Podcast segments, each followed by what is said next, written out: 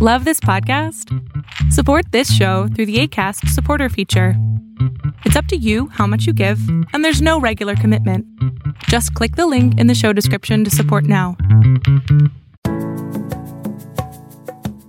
Welcome to Solving the Puzzle with Dr. Datis Kharrazian informing you about evidence based strategies for autoimmune disease, brain health issues, Hashimoto's hypothyroidism, gut health problems, and many other chronic health conditions. If you enjoy this podcast, you can find more information on today's episode and other topics at drknews.com.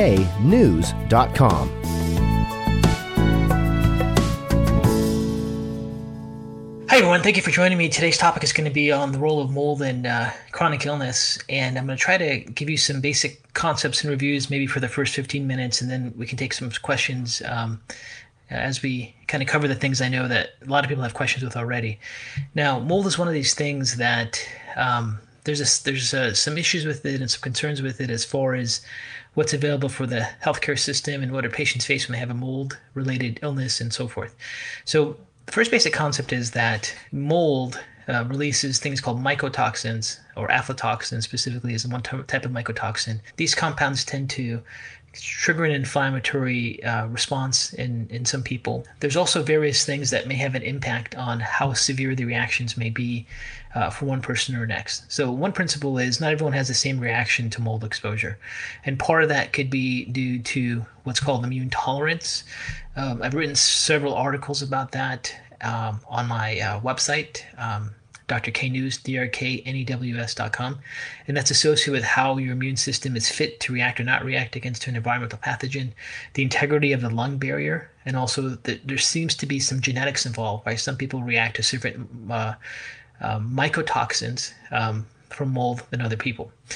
Now, one of the key things that I think a lot of practitioners face, a lot of patients face, is the frustration of why doesn't anyone know how to treat mold? And why am I, if you end up with a mold toxicity or um, let's say illness from mold would be a better word to use, why am I having a hard time getting anyone to believe me? Why am I having a hard time getting any kind of care? Well, there seems to be, well, there, there is a research gap between what practitioners see and what's been published. So, to be quite honest, there, there really aren't a lot of great research studies out there. It's very clear that um, mycotoxins can cause human illness, but as far as how to diagnose it, how to treat it, how to manage it, what kind of strategies to use, there isn't much published on that. So I think for even you know for the average physician that's looking at uh, what's been published in the evidence-based medicine, there there's a gap there. So it's not like everyone's ready to jump on board because you know to be quite honest, the people that work with mold uh, on a regular basis haven't done a lot to publish about it, and there, this isn't the area of, of a lot of lot of research enthusiasm right there. So we have this gap. Like we don't have any clinical trials of how to effectively treat mold anywhere in the literature. Some people have report, you know, publish some case reports and some studies like that, but nothing to really be compelling for a, a, dramatic move in the healthcare system. So I think that's one of the things you should know as you walk in the healthcare system uh, with that issue. Now, um, everyone knows that there can be some issues with mold, uh, that people can get mold-related illnesses, but also has really caused some um, significant litigation. Um, and uh, so there's been some hesitation to really jump on board with some some political reasons with it as well. So it's a combination of all these factors. But at the end of the day, what happens is that there's a lot of people that have their own immune uniqueness that makes them sensitive to mold. And then when they get sensitive to mold, they start to have a whole list of inflammatory symptoms and reactions um, that are very diverse. And then the, they tend to be very frustrated and want to, and want to figure out what to do with it. Now, remember, one of the key concepts is that not everyone's going to respond to mold the same way. So you could have someone that walks into a very damp old building with mold all over the place and they're fine. Someone else walks in the first two minutes and their asthma flares up and their eyes get teary and they feel sick and they they don't feel well for the rest of the day just from a, a short exposure. So same building, um, same environment, but completely different reactions. So that's one of the things that is a part of the concept of mold. There's also another thing that's important to understand. There's a difference between mold and mildew. Um, mold is typically green black, and and uh, there's actually not all species of mold um, produce uh, mycotoxins that significantly impact human health. So even some of the black and green mold that's out there isn't necessarily toxic. Some species are. That's why testing is important. And then mildew is more like gray and white, and it also smells. So like if you go to a, like an old building that has mildew on it, uh, you know, it'll smell funny and be and, in you know not be pleasant to be in, but it's not necessarily toxic mold or releasing these mycotoxins that are very damaging. So the ones we're really worried about are the the black mold and different species that are involved with that, um, like Aspergillus and Stachybotrys and so forth, that really can cause some reactions. Now, um, I can tell you just from a practitioner, and I think all practitioners that work with chronic diseases will absolutely have patients come in and, and tell you know tell us that I was healthy, I was healthy, and moved into this building. There's a timeline, and I got really really sick, and they came in and tested mold, and then and then I felt a lot better. Another common thing we hear in medical histories is, um, you know, I feel better when I leave my house. I feel better when I travel. I went on a vacation for two weeks, never felt better. Came back home, started to crash slowly day by day. Those are all indications that there could be a mold related issue.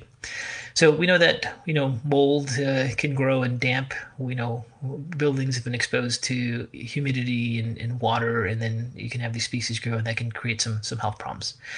Now there was a very interesting study that was published in Frontiers in Immunology back in 2017. It was a Finnish study. And what they did is they monitored um, two different cohorts. One was a family of uh, nine people that lived in a mold infested building and felt like that was fine, that there was no health issues, and they wanted to stay there. And they agreed to be monitored uh, for the next uh, few years. And then they also did the same thing to an old uh, school building uh, with 50 students and 30 teachers, and they wanted to look at their symptoms and get a baseline and monitor them over a series of time. And they really found some very interesting things. They found not everyone reacted, some people reacted, but for the most part, you know, they would see people develop this phenomena, which is really important to understand if you're, if you're being exposed to mold, between um, immune exposure to mold and immune reactions to mold versus what's called mold, mold uh, sensitization or mold allergy.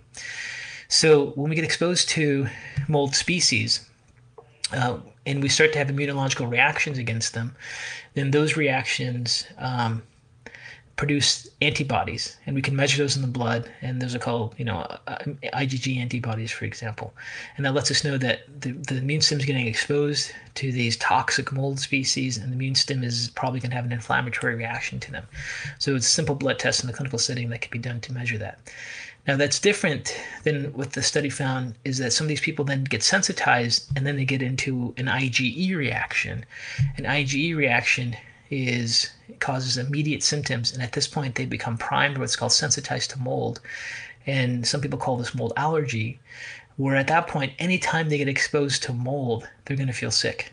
So, at that, for those people, they can walk into a building and immediately get sick if there's any kind of mold spores. And typically it's old damp buildings they walk into. And that seems to be an ongoing permanent thing because they've changed their immune response where they have this uh, IgE immediate immune response shift in their immune system. So, you know, one of the things, you know, when people have reactions to mold in a clinical setting, we're always thinking about, okay, well, is this person just have some exposure like IgG or they have IgE? So if I have a patient that comes in, for example, and they tell me that they've really gone sick and they really think there's mold in their house and they've actually had it tested and they can see it visibly, you know, my first question is, are they having an IgG and IgE reaction, and and that would let me know how to determine their prognosis down the road. So some people just have some reactions, and some people then develop full blown full blown sensitization to mold. And unfortunately, the ones that develop full blown sensitization to mold, they seem to have this ongoing issue ongoing. And the best you can do is to try to calm down their inflammatory response, try to improve their immune tolerance, and, and hope that they can react for. I'll get into some treatment applications before I take some questions. Now, the other thing I, I want to talk about is um, besides this Finnish study is that what they found is that if they kept people in these mold infested periods, that was one of the key factors. These mold infested buildings, that was one of the key factors where they actually shift from IgG to IgE. Now, um, you know, one of the things to uh, also add that is important to understand when you look at mold research and mold mechanisms there's a mechanism of, of pulmonary epithelium permeability. Um, it's called, you know, you can simplify it. It's kind of like leaky gut, but it's leaky lung syndrome. They don't call it leaky lung syndrome in the literature, but it's basically the same concept of um, leaky gut. So let me explain uh, and correlate how these two, two things work. So we know that when people get chronic inflammation in their gastrointestinal tract, their intestinal tight junction proteins break up. Now, these are all zonulin, occludin type junctions, and uh, undigested food particles go through, and that creates a significant inflammatory reaction. And then people that have, like, for example, genetic susceptibility to some disease like celiac, if they get exposed to gluten, they get serious just destruction of their intestinal barrier, they get leaky gut, and then they perpetuate autoimmune diseases over a period of time, um, as an established model in the literature right now. Now, we also know that uh, there's people that don't have to have celiac disease, but they just get exposed to chronic foods and chronic inflammation in their gut, or they have inflammatory bowel condition, and they also get intestinal permeability, and they start to react to food proteins, and all of a sudden they're reacting to, to all these food proteins. Well, similar mechanisms take place in the lung and within the lung barrier. So there's a pulmonary epithelium barrier, and the pulmonary epithelium barrier has also zonulin proteins that keep the epithelium tight together. They also have proteins called claudins, and there's different claudin versions like claudin 4, 5, 6, 3. But the, all they do is they, they just keep the intestinal epithelium junction of the lungs together. So things like mycotoxins, just things like air pollution, things like cigarette smoke, tend to break these junctions down, or any inflammatory mechanism that injures the lung epithelium can break down these barriers, and now the person has these barriers open. So it's possible that people that get chronic exposure to mold that's releasing mycotoxins have this, they breathe this in, this inflammatory response starts to break down their pulmonary tight junctions, and as these pulmonary tight junctions break down, they open up, and now they become extremely sensitive to things in the air. They start to get asthma. They start to get systemic inflammatory responses because what they're breathing is now causing an, an immune response. So in the pulmonary epithelium, we also have dendritic cells and different types of immune cells that then trigger an inflammatory response that becomes systemic. There's a whole host of, whole host of symptoms that people get with um, these lung barriers open up. So just as the gut barrier can open up and promote autoimmune disease, which has been established in animal models right at this point, um, we know that if the lung barrier opens up, it's really the same thing, but instead of getting the exposure from foods, you're getting it from things that you breathe in. So we know that um, chronic exposure to mycotoxins could be a factor why some people end up with pulmonary permeability, and when this pulmonary permeability or leaky lung happens, just like leaky gut, they can develop chronic inflammatory conditions and even develop autoimmune diseases. It's not so much from their um, gut barrier, but it's from their lung barrier. So those are some important um, mechanisms that are involved. Okay, let me move on. So, anyways, when you're when you're looking at mold, by the way, um, when you're looking at these reactions, so this lung barrier breaking down is very similar to gut uh, these these leaky gut patterns. This is one of the things that happens. Now. Um, one of the things that is also clear is that when people start to have these inflammatory reactions in their lungs, some of the most common symptoms are like asthma, difficulty breathing. When they try to work out, they have they have a hard time um, recovering, and uh, they may also notice coughing, irritation, and so forth. So, you know, then the question is okay, so this exists, what's out there, and you can test for it. You can also, by the way, measure urinary mycotoxins. And um, most labs will, will measure antibodies for mold, uh, like LabCorp or Quest. Um, some people, uh, if they want to measure mycotoxins, they have to go to a specialty lab uh, one of my good friends, uh, Dr. Andrew Campbell, just opened up a, a, lab called My Myco Lab. It's something you might want to check out if you want to learn about mycotoxin testing and also uh, reactions to mold that way. But the key concept is you can measure um, mold uh, antibodies and mold mycotoxins and determine what's happening. Now, for some people, when they get exposed to these mold spores, they, these mycotoxins get they breathe these mycotoxins in, and these mycotoxins are very resistant to they're, very resistant to temperature changes. They're low molecular weight. They hang in there and they cause inflammation. And then they do show up um, in the urine. So people can measure those and see if they're still getting that uh, exposure um, if they're concerned about it. One of the key things about any kind of mold related issue is the environment. You know, as a clinician, you see people sometimes say, well, how do I, what do I take? What nutritional supplement I take? It's not necessarily taking something. If you don't remove your exposure to the mold, you you can't you can't beat it. There's no supplement that's going to counteract that constant mycotoxin exposure. Um, it'd be almost like saying, I have celiac disease. Uh, I still want to eat gluten. Uh, so what supplement can I take to still do that? And that doesn't really work. So the key thing is you have to have ventilation. That's a key factor. And uh, you know, there's mold remediation contractors out there that deal with uh, um, cleaning up uh, damaged buildings, um, and, and uh, they can come into any home and test for air quality and so forth. So the key thing is first identifying if that exists. Uh, if someone has reactions to mold with antibodies, that means immune system is having an inflammatory reaction to, to mold species. And then the next question to ask is, has it gone into an allergy or a sensitized state where they're making IgE? That's a whole different set of uh, outcomes. And also, are they producing high amounts of mycotoxins, which are inflammatory mediators um, that can be involved with that. Now, when you're looking at um, exposure to mold, also uh, and mycotoxins, some people could be in the same building as someone else for many years. They could have one family member or one uh, person, a student in an old building that's getting exposed to mycotoxins on a daily basis, and another one, and, and, and they have no symptoms, whereas another one starts to develop symptoms pretty quickly. And one of the concerns with that, well, the mechanisms behind that is um, basically their immune tolerance. And immune tolerance is really a combination of how healthy are your blood brain barriers, lung barriers, gut barriers, how active are your dendritic cells, what's going on with cells called Treg cells. Um, I did create a program about immune tolerance. Um, if you go to Dr. K News, it's like an online program that talks about that. But let me give you one part of that, which is really important when it comes to mold. And this is specifically to the lung uh, pulmonary barrier. So, um, our bodies are constantly getting exposed to different environmental compounds and different pathogens and different things to um, impact uh, uh, or cause inflammation in our surface.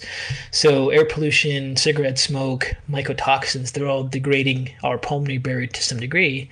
So, we have some, some, some breakdown of the barrier. But what's also important is how quickly you can regenerate that system.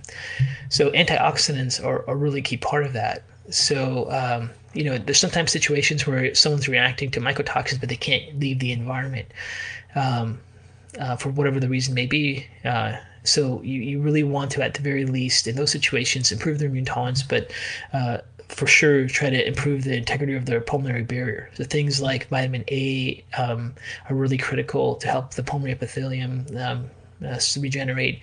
Antioxidants, all types of antioxidants, can be useful to prevent mycotoxin destruction of the uh, of the barrier.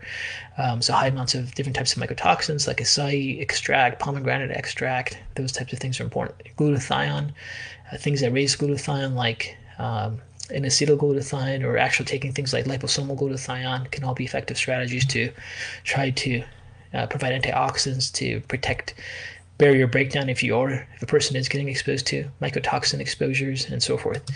Um, now, there's some, and I know people can ask about clinical strategies and what to do. So I'm going to finish this last section here and take some questions. But I want to talk about clinical strategies to to consider when you when you do have exposure to mold.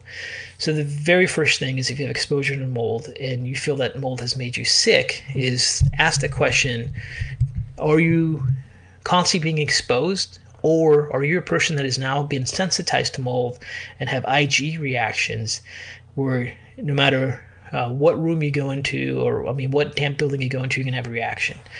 And those are two different expressions of how mold impacts uh, people. So one is just causes an acute inflammatory reaction, but hasn't been sensitized into IgE or mold, so-called allergy or mold or, or ongoing chronic mold sensitivity, um, or not. Now, ultimately, despite which form you have, you have to really avoid damp environments. So one of the things I use in my patients is I use something called a hygrometer, which measures indoor humidity. And for people that are sensitized to mold, you really want to get a hygrometer and measure the humidity of your rooms, and you definitely want it less than 50%. And if you can't get your room less than 50%, if you have sensitivity to mold, you should get a dehumidifier. And the dehumidifier can help reduce that humidity because that humidity will trigger people that have this IgE reaction to mold to have this uh, uh, aggravated response. the other key thing is to really have healthy ventilation in your rooms. That's really critical. And then if you do have any concerns with mold or have mold issues, you definitely want to get an air purifier, and it has to be a HEPA filter to really be able to to remove. Uh, um, mycotoxin compounds. So a certified HEPA air filter, uh, dehumidifier, hygrometer are all things you can use to to reduce your immune reactions if you if you've already developed mold sensitivity. Now, in the field of nutrition, there were lots of different clinical approaches, and I got to admit that these have not been vetted through clinical trials or have been tested. And this is where some of the pushback comes in with people that um, you know are looking for. What do you mean you're treating mold with nutri- nutraceuticals or botanicals and and so forth? And I think this happens a lot because um, you know patients need to feel better and so there's been some strategy and protocols people use but you know we still don't have these clinical trials to show the evidence that these things actually do work so part of it is anecdotal for the most part so um, when people have mold issues there's certain natural compounds that seem to have uh, antifungal anti-mold properties things like tea tree oil, things like oregano oil, things like clove, things like thyme. Um, those can all be taken as botanical extracts uh, to kind of support that. They're also what are called biofilm disruptors because as you get injury to your lung epithelium, you start to have these uh, mycotoxin species uh, start to stick together and protect, the, develop a protective film. So you you have a hard time um, getting rid of that uh, uh, inflammatory immune response. So those things are natural uh, compounds that have some properties to support uh, those systems. Sometimes people use what are called binders. Binders are there to kind of bind to the mycotoxin so it can be cleared from the body. Cholestyramine is a drug that uh, is really the most powerful one. People have uh, used that in different mold protocols. It's a lipid sequestering uh, anti-cholesterol drug that was used a long time ago. It binds to bile acids, but it also binds to different toxins. But from a nutritional point, things like zeolite, things like activated charcoal, there's various clays out there that people use as a binder as an attempt to get these things out. Um, supporting the pulmonary system with lots of antioxidants like glutathione, um, nutritional support for the lung barrier, vitamins A, D, and K, they're all important. And then uh, you know, a strategy to really improve immune tolerance. And the strategy to improve immune tolerance, I, I, I, call the 3D immune tolerance program. This is a term that I use for the program I developed. It's called diversify. It's the three Ds stand for diversify, which is how to diversify your microbiome. The more diverse bacteria you have, the better tolerance you have uh, in your overall immune response. Um, downregulate, how to downregulate, downregulate uh, activation of dendritic cells and T cells that causes a response. Um, and distinguish how to really improve your immune system's ability to distinguish uh, pathogen or not. There's also some people that um, have had some success with using uh, mold desensitization therapy, where they give uh, little small injections of of, of different mold uh, compounds to start to get their immune system to respond to it. There's been some success with that as well. You can also use nebulizer to breathe in oils like uh, tea tree oil or sea salt to help try to get some of the anti mold properties into your lung system. You can you can use different uh, essential oils. They release the oils in the air. Oh. It's downstairs. I can't think what it's called. I can't remember what it's called. Someone can help us. But uh, you put those, uh, you know, you put the oils in, and it just releases in the air. Uh, those are those are very useful. So those are like the basic concepts between how you can how you can uh, do things to support mold. So I, I, try to cover the basics for you, and, and I know those are the typical questions that people ask. So let me try to go through and take any questions that people have, and um, and see if I could uh, Someone's asking me the exact name of the meter. I don't know what meter that is. Um, the exact name of the meter to measure humidity mm-hmm. it's it's spelled H Y G R O M E T E R. And you can get this hygrometer at Amazon. They're they're like 15 $20, not very expensive. You can put one in every single room if you want, um, but that's one way to measure humidity. And if those, again, if those levels are above 50% you, and you have sensitivity to mold, you definitely want to get a dehumidifier to decrease the humidity so your um, reactions are, or uh, less or uh, suppressed. Okay. Um, can you please repeat the name of the new mold lab? Yes, the new mold lab is called My Myco Lab, M Y M Y C O L A B. The director is uh, Dr. Andrew Campbell. He's a brilliant environmental uh, medicine uh, physician, and uh, you can just go to their website, which I believe is mymycolab.com, to, to find more information if you're interested in that. The question then from Savannah do specific bind binders work better for specific mycotoxins? Well, the whole concept of binders uh, for specific mycotoxins has not really been investigated. And I think with everything in natural medicine, when you start to use them, then practitioners will have different preferences. And, um, um, but it, there's no clear evidence one works better than the other. So you'll have some practitioners will love something like zeolite, some will love activated charcoal, some will some will prefer various binders. It's a diffuser. Shane Sedman chimed in and said it's a diffuser. Thank you. The the diffuser, by the way, where we couldn't remember uh, the name of the how this essential oil gets into the air is a diffuser. So thank you, Shane. Thank you. I think we have our own mold related brain toxicity. It's all these. Oh, okay, sorry. diffuser. Okay. Thank you. Okay, um, next question here. I found pomegranate seeds seem to break up biofilms. Is that accurate? So seems to. Who's that from? Mark Will. So Mark asked, um, he found pomegranate seeds break up biofilm. Is that accurate? I'm not sure if pomegranate, bio, pomegranate seeds are biofilm disruptors, but if they are biofilm disruptors, um, that's new to me. But pomegranate is a very powerful antioxidant, and it can preserve integrity of uh, barriers uh, as an antioxidant, lung barrier, gut barrier, and so forth. So uh, it's definitely one of the things to consider if you're getting exposed to environmental chemicals. is is a really powerful antioxidant, and, and pomegranate extract is one of my favorites. I think it just is such a powerful superfood, super botanical, and very very high uh, what they call ORAC values for antioxidant activity. Okay. Uh, Katya, do saunas help? Katya asked, do saunas help? Um, you know, I don't know. Uh, some people that are really sick, they go to saunas, they, they just completely crash. Um, they can't handle it. There's there's a significant impact of stress that happens to the immune system when you drastically change temperature. I mean, theoretically, you know, the concept being if you sweat, you're getting rid of toxins and so forth. But at the same time, you know, the challenge of a significant change in temperature does impact thermoregulation systems. And some people that are chronically sick just don't feel well with it.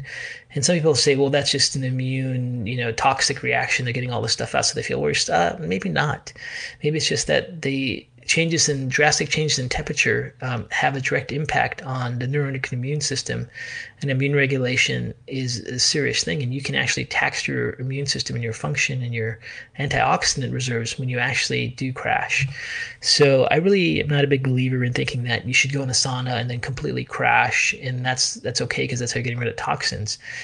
Um, i really think that at that point for some people that are really sick um, getting into a very hot um, sauna and completely crashing is going to actually shut down their antioxidant function and the reserves, so it may not be the best idea. You might want to try other types of approaches.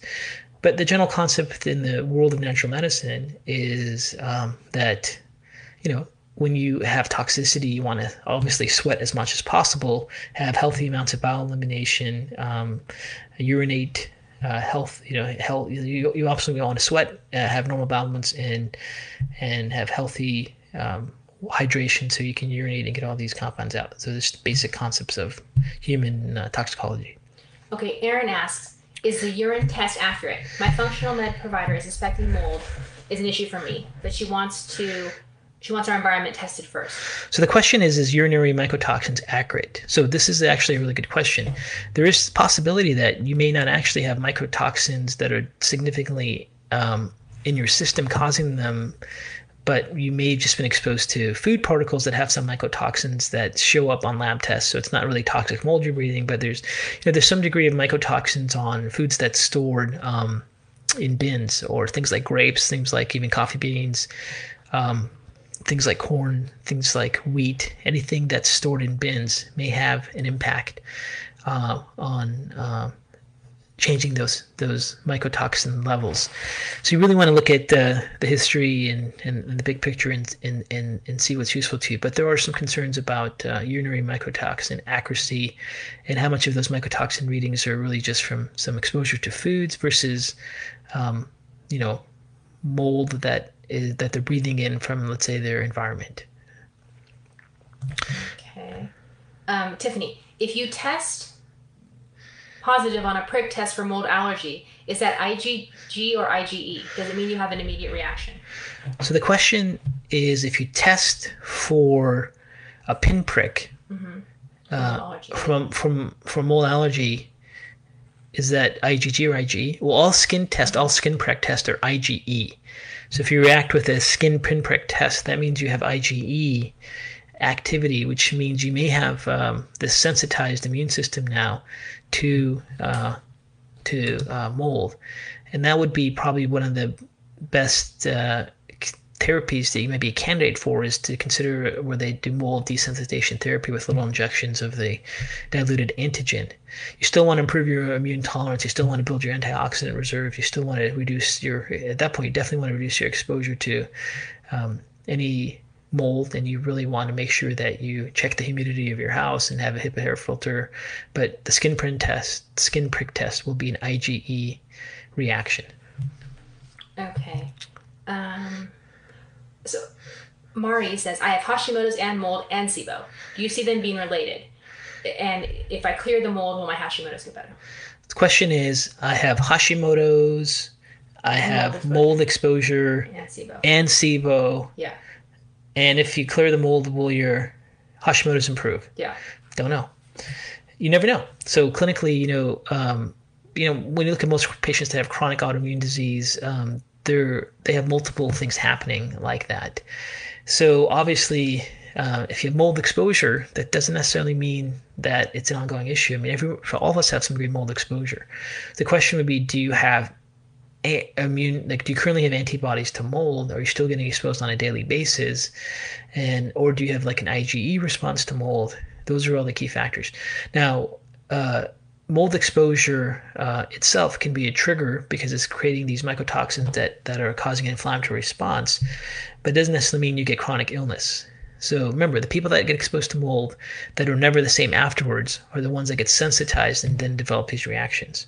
So if you have Hashimoto's, you could be the one that has um, just an acute reaction because you're getting exposed to mycotoxins that are causing the inflammatory response, or you may have progressed into those that are sensitized, have an IgE reaction that are always sensitive to mold. And if that's the case, then you have to constantly deal with mold to calm down the expression of your immune system so you don't flare up your Hashimoto's. If you just had some exposure, you don't have an IgE reaction yet, then the key thing is really to um, remove your source and and uh, see if you can improve the integrity of your pulmonary barrier by raising your antioxidant levels and glutathione levels and vitamin A levels and and just making sure you have a good HEPA air filter and are, are breathing good quality air so you can let your lung barrier heal.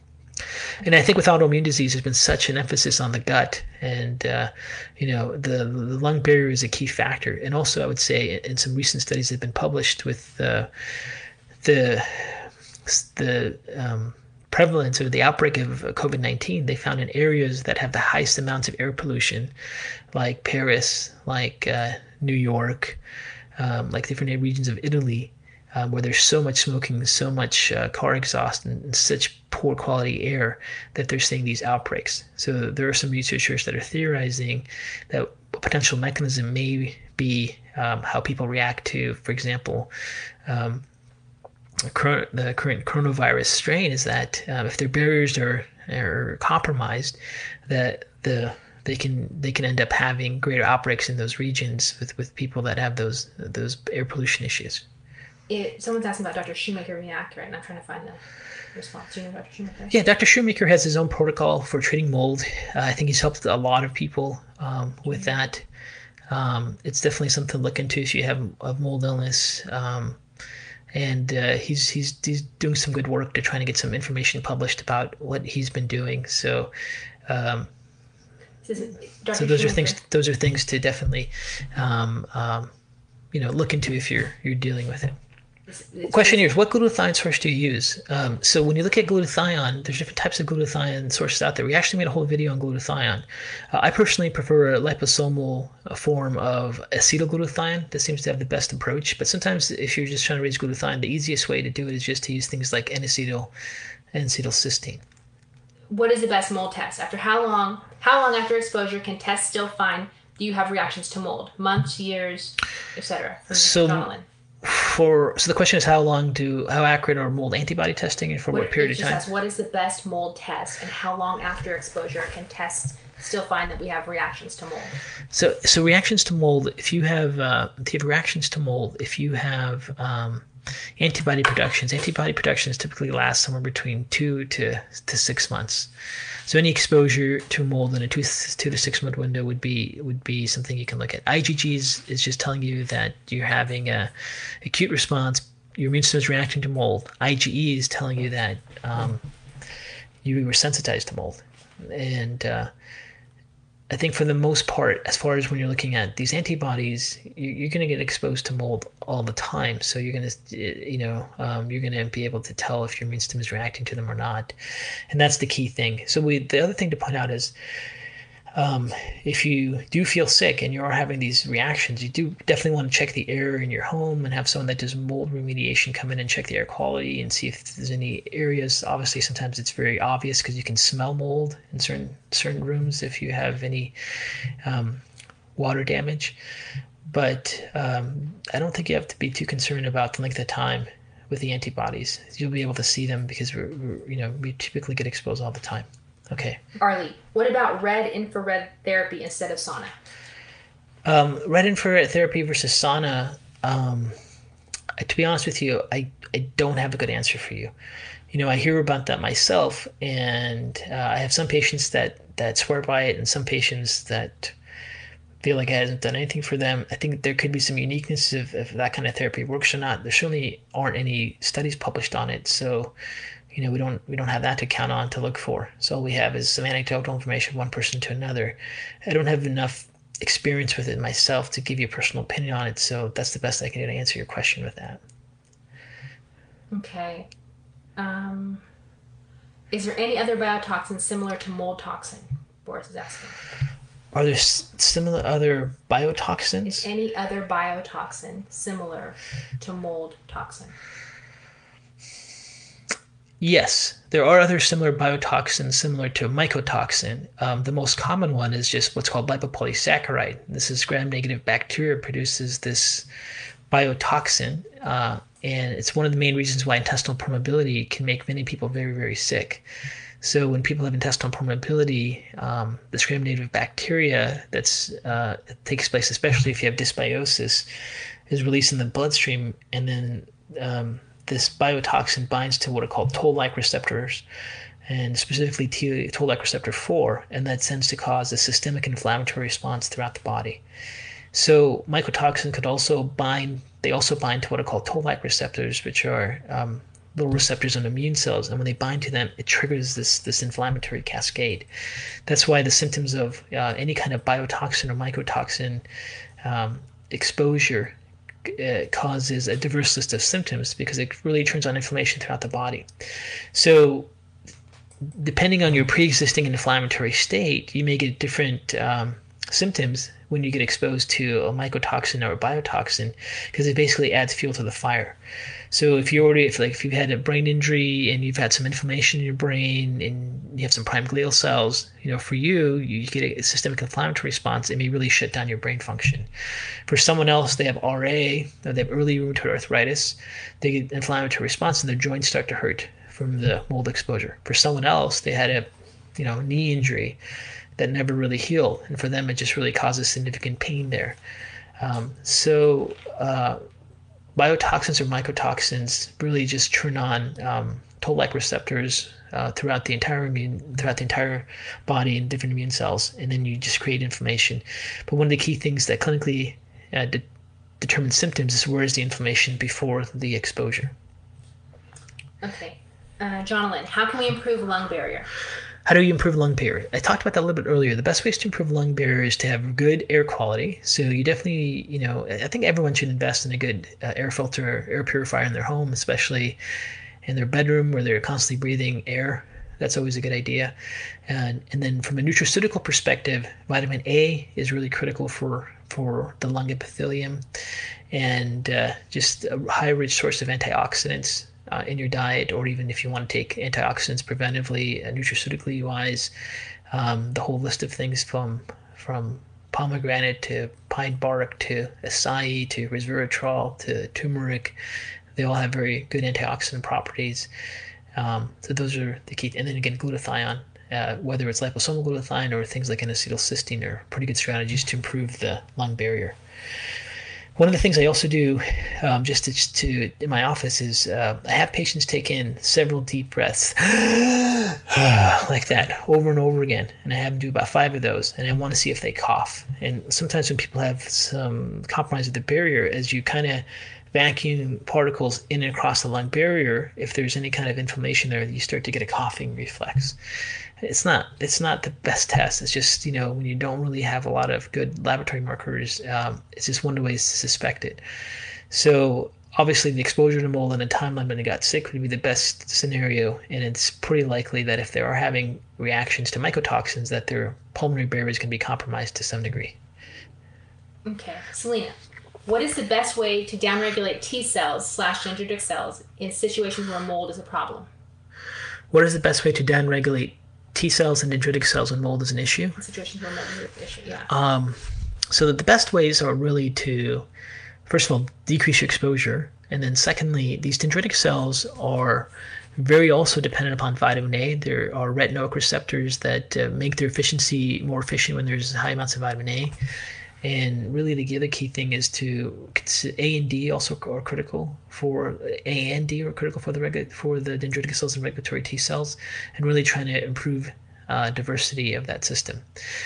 Uh, once again, I made an entire um, online program called the 3D Immune Tolerance Program, that you can take a look at too. And I go into all the mechanisms and research in much, much greater depth if you're really have interest in, in, in, those strategies for immune tolerance. But I think I've covered some of the most fundamental things in this talk so far. So you don't need to buy it. It's just something there if some people are interested in in uh, learning at it. But it, it is a good way. I also have a free immune tolerance program on our site called Dr. K News, which uh, can be useful as well. Okay, Jackie asks, what are good biofilm disruptors? So, what are good biofilm disruptors? So, for the most part, uh, the common things that are biofilm disruptors are things like garlic extract, wormwood, black walnut, uh, berberry, uh, ursi, olive leaf extract. I think is probably one of the, the, the best ones. But those are all typically, you know, all basically biofilm disruptors. So all of those, so any one of those could have some impact on breaking down the biofilm. Okay. Um, can you, Didi, can you comment on the C4A serum test in diagnosing mold? Can I comment on the C4? A serum test in diagnosing mold. Oh, I think I think uh, the C4. I think you're talking about the complement protein test to, to, diagnose mold. Yeah, this is terrible stuff. There's such bad science out there. You know, uh, just because you have a raise of any of the CD4 proteins or complement proteins has no specificity for mold. It just means your immune system is getting exposed to something. You typically will see activation of things like complement proteins when people are dealing with uh, mycotoxins, but it's not specific for mold. But it is so it's a finding you see with people that have exposure to any kind of uh, environment, any kind of pathogen, or any kind of uh, immune activation pattern. Um, complement proteins are kind of like landmines and there's different complement proteins C1, C2, C3, C4. There's no specificity for any complement protein for any kind of pathogen, so that's why um, you know you can't use it to diagnose it. But if you do have someone who has exposure to mold, and you look at their complement proteins, whether it's C3 or C4 or whatever the protein may be, you can you can use it as a baseline. And then as they reduce their exposure and improve their immune integrity and their immune health, then you can you can use this. You can, you can look at that to see if the complement activity is starting to calm down, which would be a clue to that uh, their immune system is not act, being as activated from those responses. And the good thing about the complement proteins are the complement proteins immediately change um, when they're not reacting to uh, pathogen, whereas antibodies, you know, will stay elevated for many months. Um, so they're not as reliable to determine if the immune response is, is improving with any kind of uh, strategies to remove the exposure and to improve the immune system. So the complement proteins do have their place, but they're not used for diagnosis. They're used to kind of determine some degree of immune reactivity when someone has already been established to have any kind of mold issues. Okay. Susan asks, can you repeat the three Ds in the 3D program? The three Ds in the 3D program. Um, so let me let me add to that. Um, something that I've been working on for a very long time is something called immune tolerance. And one of the things I found with patients that have autoimmune diseases and have chronic inflammatory issues is there's, uh, you know, there's really this this function that's been published in the literature is loss of tolerance or immune tolerance. And then my next question, or throughout my career, is what is causing people to lose their immune tolerance, and how do you re- reestablish that? And I came up with that there's really three Ds that are involved with what's published on there. One is to diversify, and diversify really has to relate with your microbiome. So the more diverse your microbiome is, the healthier your reaction is to uh, whether to react or not react to environmental triggers. So um, diversity comes from eating lots of diverse foods, but you know your diversity can also change from taking lots of antibiotics. Your diversity can also change from um, sedentary lifestyles. So lots of things impact microbiome diversity, but the goal is to really try to improve your gut diversity as much as possible. Uh, the second D is to downregulate. So downregulate means that when you have someone who has an activated immune response, their immune cells are upregulated. They're overreacting. So things like dendritic cells or sample particles or compounds or mycotoxins or biotoxins or dietary proteins, they tend to be overzealous. So, you know, the goal is to try to calm those down. And then um, uh, the other key thing is distinguish. One of the most important parts of tolerance is something called regulatory T cell function. And regulatory T cell function helps to uh, determine what kind of immune response you have or not response with um, uh, a trigger. So the three Ds stand for diversify, distinguish, and downregulate. I've also written articles about this uh, at Dr. K News if you want to learn more about um, immune tolerance and dietary nutritional approaches to that. Dr. K News is drknews.com. Okay. And then someone asked, can you clarify mycopolysaccharides? Maybe they didn't understand you. I don't. I don't. Oh, it's not mucopolysaccharides. It's lipopolysaccharides. Um, so let me clarify that. The question is, can I clarify lipopolysaccharides? Yes. So, you know, bacteria in your gut produce uh, compounds too, and these compounds are, um, you know, postbiotics and these are called poly. And these postbiotics uh, are classified in a group called polysaccharides. There's some polysaccharides that really help our immune function, and there's some polysaccharides which really cause inflammation in the body. So, for example, there's some research that shows if we have um, healthy gut bacteria, some of the bacterial species in our gut produce something called uh, poly, uh, lipopolysaccharide A, LPSA. And LPSA calms down inflammation throughout our body. It even has been shown in animal studies to regulate autoimmune flare ups. And it's one of the benefits of having good bacteria because good bacteria produce these postbiotics called LPS. However, there's also, you know, when we term in a simplistic model as adverse bacteria, uh, and, or in conditions of dysbiosis when when someone doesn't have enough fiber in their diet, all they're eating is sugar and uh, unhealthy foods, their back, their microbiome ecology changes, and they produce bacteria that produces um, their postbiotics that are actually lipopolysaccharides that cause inflammation. And those polysaccharides that cause inflammation can actually get into our bloodstream, especially when we have intestinal permeability, and that's called endotoxemia. So there's a lot of research in the immunology literature of endotoxemia from intestinal permeability causing inflammatory uh, reactions all throughout the body, whether it's brain inflammation, cardiovascular inflammation, um, joint inflammation. Um, there's a there's a lot of that information that's that's been researched and published now, which is very um, interesting. Okay. Okay. Um, Kate, did you say NAC for increase, increasing glutathione? What's that? Kate asked, did you say to use NAC for increasing glutathione? Yes, you can use N-acetyl N-acetylcysteine to raise glutathione. Typical doses are around 1500 to 3000 milligrams. So those are things that can be effective. Okay. Um, Boris, what is the best inflammatory? No, sorry. Uh, okay, Kiara asks. A lot of people ask this. Um, if someone has been diagnosed with mold and SIBO and Candida, other symptoms, um, is it necessary to clear the mold before treating other things? So the question is, if someone has like multiple conditions like SIBO, Candida. Candida, you know, should you should you treat And the mold. mold? Should you treat the mold first? Um, you know, honestly, there is there's no clinical priority when it comes to real clinical scenarios. You got to determine what's there. I mean, the key thing with mold is if you're getting constantly exposed, that's a real issue. If you're constantly being exposed to mycotoxins and you have uh, immune reactions to those, and you have antibody elevations to those mold mold species, and you have mycotoxin levels that are elevated or complement proteins that are elevated, that's an ongoing trigger for inflammation and chronic disease promotion. So that may be one of the things to, to be aware of.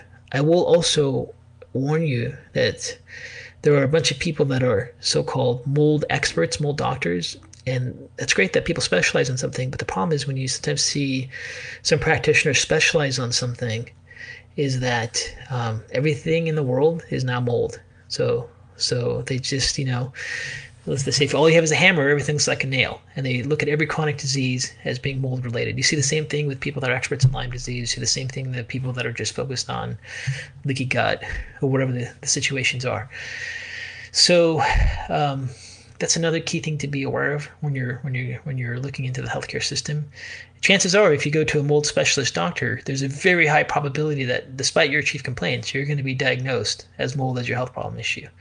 So um, be aware of that as well. Okay. Okay.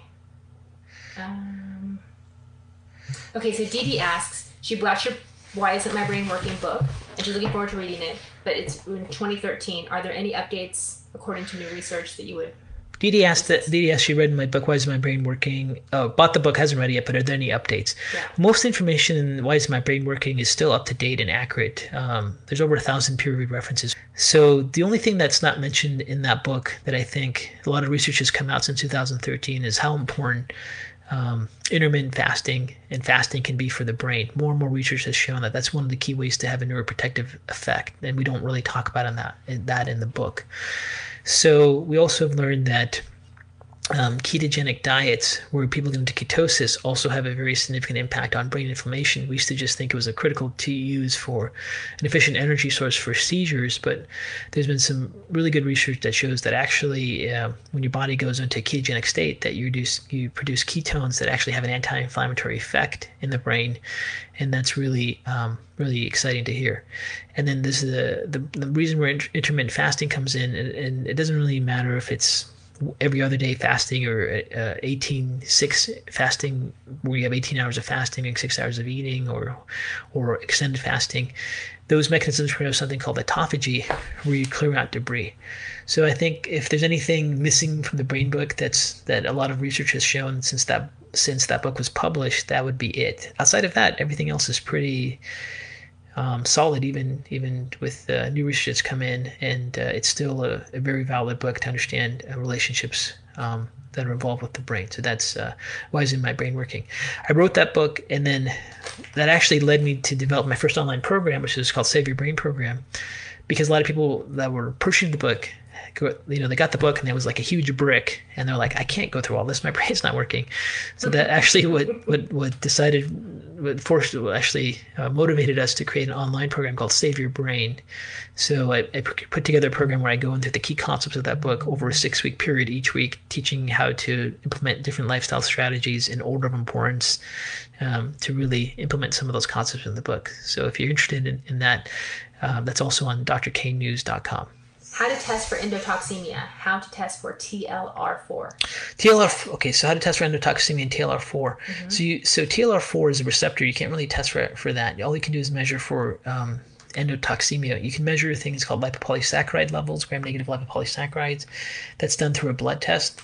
Uh, in my in my practice, I use um, Cyrex Array 2, which measures tight junction proteins, zonulin and occludin, and actually measures the uh, gram-negative lipopolysaccharides that cause activation to those toll-like receptors. So that's one of the ways that that's the way I do it in my office. I just measure Cyrex Array 2 to look at that. And when we look at like a panel like Cyrex Array 2, we have to look at occludin and zonulin. Occludin and zonulin are tight junction proteins that if they break down, you start to show abnormal levels on, on blood uh, with those with, with antibodies to those proteins.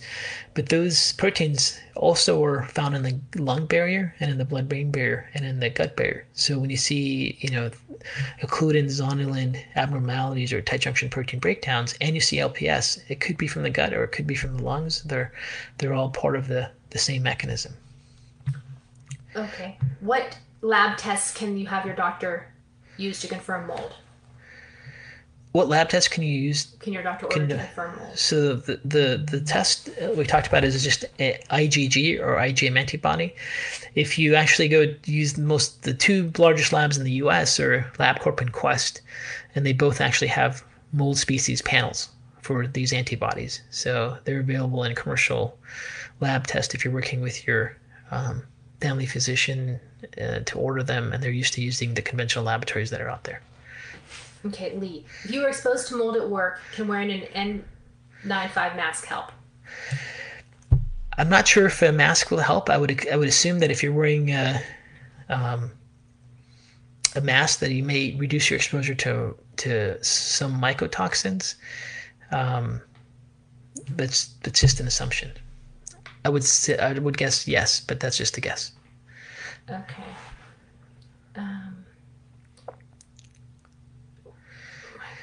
So the question I see here also from Marie is, do you see mold being linked with interstitial cystitis?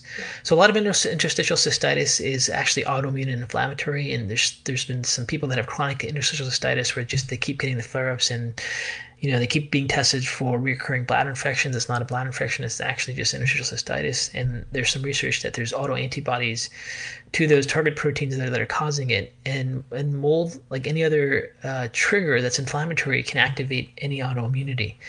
So there's a, I think, a, a, large number of women that suffer from chronic interstitial cystitis, and they don't really know that it's probably autoimmune, that they're having autoimmune reactivities to those uh, proteins, um, uh, like tropomyosin, which is antibodies to the smooth muscles of the bladder. Uh, and then anything, it's like for them, if someone has, for example, auto antibodies to tropomyosin, they get exposed to mold, they can express as their interstitial cystitis flaring up. For someone else, they may have antibodies to collagen um, or arthritic peptide, and they get exposed to mold, and the inflammatory response activates their RA. So that's what that's the key thing about mold too is that it just again adds fuel to the fire because these mycotoxins add to the to this as well. I also want to, a lot of questions here about Dr. Shoemaker's work with chronic inflammatory response syndrome. I just want to say that he's doing great work with that. He has a he has he's really looking at its own syndrome that's associated with mold toxicity, and uh, um, I'm just talking about the basic concepts of mold, not associated with any specific syndrome or protocol. And in his scenario, it's not just about the reaction to mold, but it's just the the the, the inflammatory response that's taking place. So um, just to make that distinction there. You can find all of this information and more at drknews.com slash podcast. There you'll find the show notes, readings, and links related to this episode. You can also find Dr. Kharrazian's blog at drknews.com. The best thing to do is sign up for his weekly newsletter, where he will update you on the latest research and clinical strategies related to chronic and autoimmune health conditions.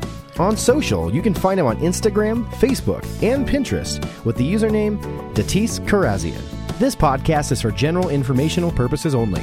It does not constitute the practice of medicine, nursing, or other professional health care services, including the giving of medical advice. And note, no doctor patient relationship is formed.